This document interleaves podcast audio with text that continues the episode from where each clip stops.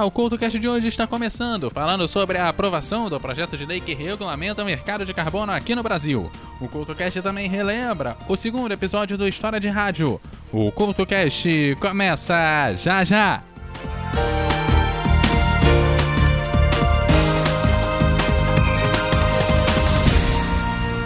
Salve, salve ouvinte! Aqui é o Neto do NetoCast. Estou invadindo esse episódio maneiraço aqui para lembrar que lá no NetoCast você se mantém informado sobre tecnologia, direito, esportes, curiosidades e vários assuntos interessantes. Confira lá no Spreaker, Spotify, Castbox, iTunes, Google Podcast e demais agregadores. Ah, e também estamos no YouTube, onde você poderá maratonar os mais de 1150 episódios já lançados, caso seja doido o suficiente para isso. Você nos encontra em todas as redes sociais e no www.josecastanhasneto.blogspot.com. O conhecimento é a nossa melhor arma.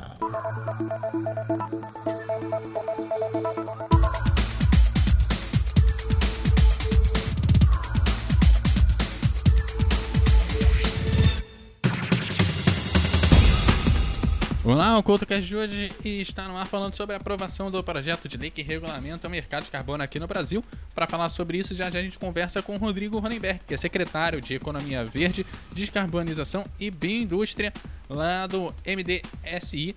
Já já a gente conversa com ele, mas antes eu quero te lembrar que o CoutoCast está com feed novo, lá no feeds.transistor.fm barra CoutoCast. Feeds, que é F-E-E-D-S www.transistor.fm barra.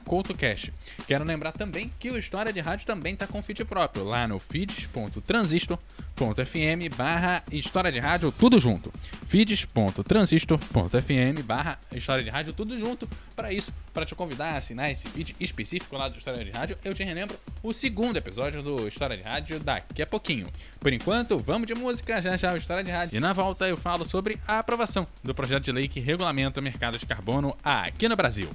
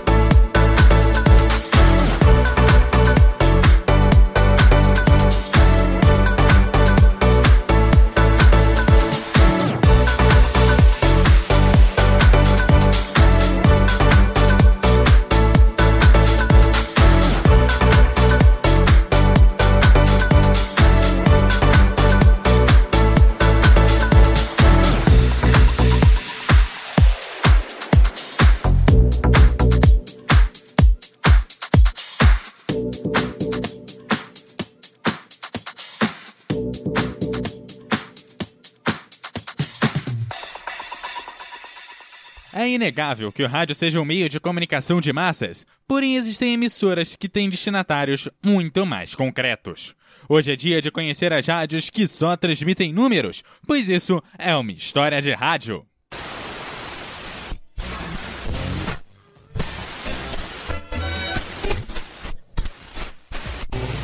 História de rádio. Números, o melhor, grupos de números, normalmente de 5 dígitos sem sentido aparente, que são transmitidos horas seguidas e numa frequência definida.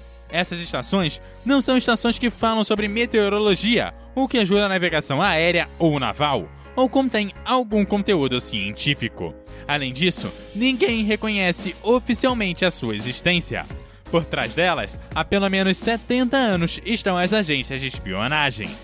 Durante a Segunda Guerra, ficaram famosas as mensagens pessoais ou especiais que a BBC ou a Rádio Moscou colocavam no ar para os membros da resistência dos países do leste ou colaboradores. Informações com lançamentos de mísseis ou armas por parte dos aliados ou sobre operações de sabotagens que eram escondidas dentro de frases aparentemente banais, como a chuva parou ou a minha barba é ruiva. Trasmettiamo alcuni messaggi speciali. È cessata la pioggia. La mia barba è bionda. La mucca non dà latte. Ainda naquela época, os aliados se utilizavam de outros modos para se comunicarem com os seus agentes, o conjunto de números. Com a Guerra Fria, os serviços de inteligência adotaram o sistema. Foram muitas transmissões em muitas direções em muitos anos para ignorar a sua existência. Outras emissoras transmitiam através de código Morse, que facilitava a recepção em casos de ruídos e interferências.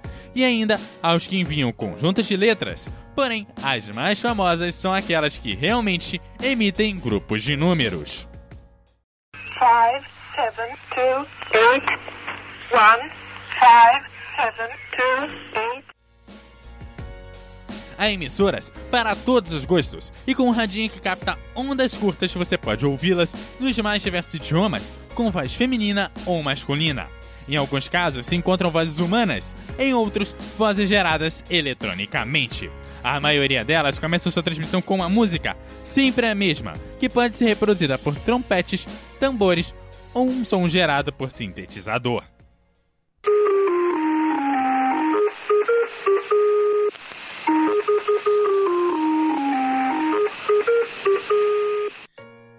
Se você se pergunta por que os serviços de inteligência, que estão anos à frente da tecnologia, usam um serviço tão simples e banal para transmitir as informações, a resposta é tão simples quanto o sistema. É um sistema prático, com fácil recepção e permite os agentes trabalharem de forma anônima e segura. Vale lembrar que pelas ondas curtas pode-se transmitir a distâncias muito longas e chegar em lugares que as rádios locais têm dificuldade além de somente ser necessário um rádio que pode ser achado em quase qualquer loja. Aliás, quem vai suspeitar de alguém que somente escuta um rádio? Para a compreensão do código, baixe o livro contendo ele. E apesar do fim da Guerra Fria há mais de 20 anos, ainda é possível esbarrar em uma dessas emissoras por aí.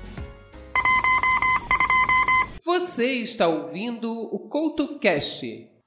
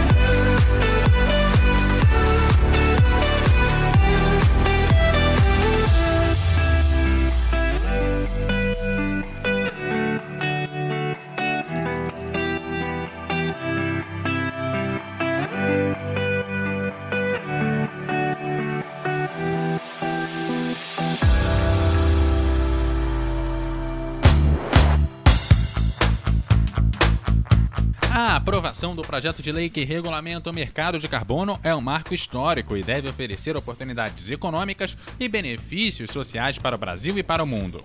A avaliação é do secretário de Economia Verde e Descarbonização e Bioindústria do Ministério do Desenvolvimento, Indústria, Comércio e Serviços Rodrigo Ronenberg. A proposta que cria o Sistema Brasileiro de Comércio de Emissões de Gases de Efeito Estufa foi aprovada na Comissão de Meio Ambiente do Senado. A proposta tem como objetivo reduzir a emissão de gases e atender às determinações da Política Nacional sobre Mudança do Clima.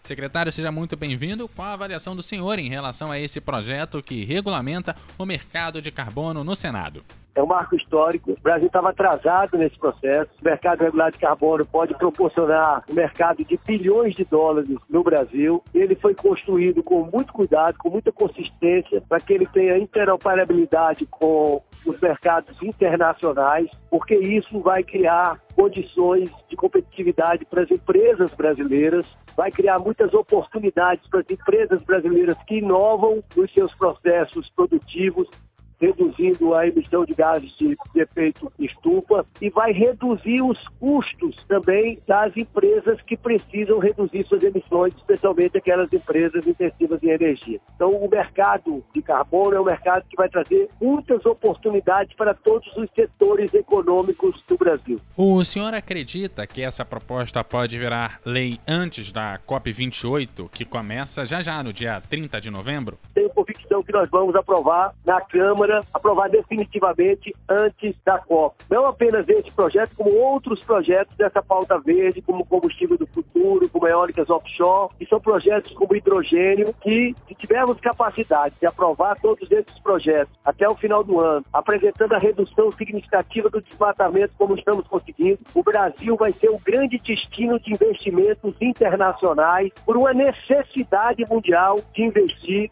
na transição energética, de investir numa, numa indústria manufatureira que possa produzir com uma baixa pegada de carbono. O Brasil tem condições de ser um centro que contribui para as empresas acelerarem o seu processo de descarbonização, reduzindo os custos desse processo de descarbonização. Na avaliação do senhor, esse projeto aprovado no Senado já está maduro ou há necessidade ainda de algumas alterações? O projeto tanto está maduro, ele foi aprovado por unanimidade, todos os setores políticos representados na casa votaram a favor do projeto. Eu tenho convicção que, utilizando as mesmas estratégias que utilizamos no Senado, com muito diálogo, com muita informação, mostrando os benefícios que o projeto trará aos diversos setores econômicos, nós aprovaremos também na Câmara dos Deputados com rapidez. Na perspectiva do governo, quais os impactos ambientais e econômicos desse mercado de carbono? Do ponto de vista econômico, o que eu posso dizer é que tem um estudo da Way Carbon e da Câmara de Comércio Internacional que estimam que esse mercado possa movimentar até 120 bilhões de dólares no Brasil até 2030 e que o Brasil pode ser o responsável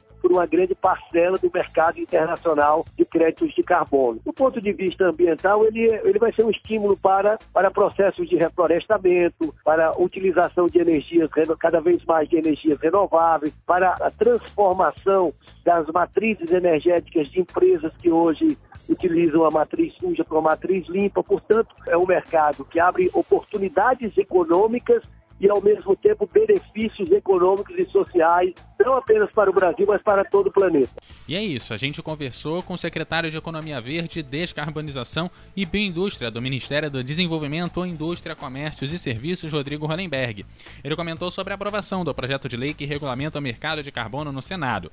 Para o secretário, trata-se de um marco histórico e que vai trazer benefícios econômicos e ambientais para o Brasil. É bem provável, segundo Ronenberg, que a aprovação definitiva da proposta acontecerá antes da COP28, que começa dia 30 de novembro em Dubai, lá nos Emirados Árabes.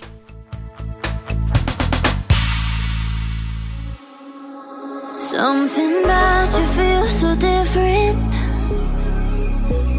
Yeah, you mess me up inside. It's like your energy was kissing my soul back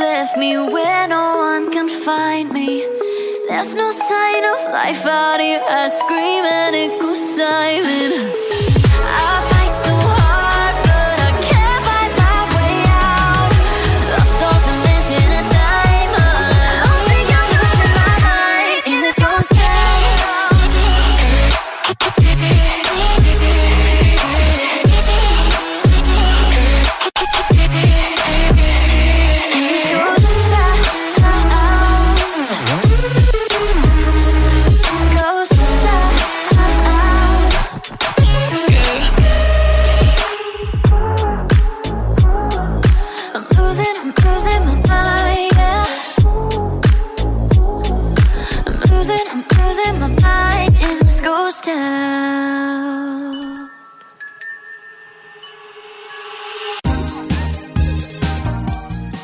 assim vai se encerrando mais um CoutoCast que tá com feed novo lá no feeds.transistor.fm barra CoutoCast. Lançamos também no programa de hoje o feed específico do História de Rádio, lá em feeds.transistor.fm barra História de Rádio. Você segue o CoutoCast pela arroba CoutoCast em todas as redes sociais, o roxo aqui como arroba Eduardo Couto RJ no Twitter e também como arroba Eduardo Couto RJ10 no Instagram. Deixe seus comentários lá em eduardocoutorj.ordpress.com. Aquele abraço e até a próxima!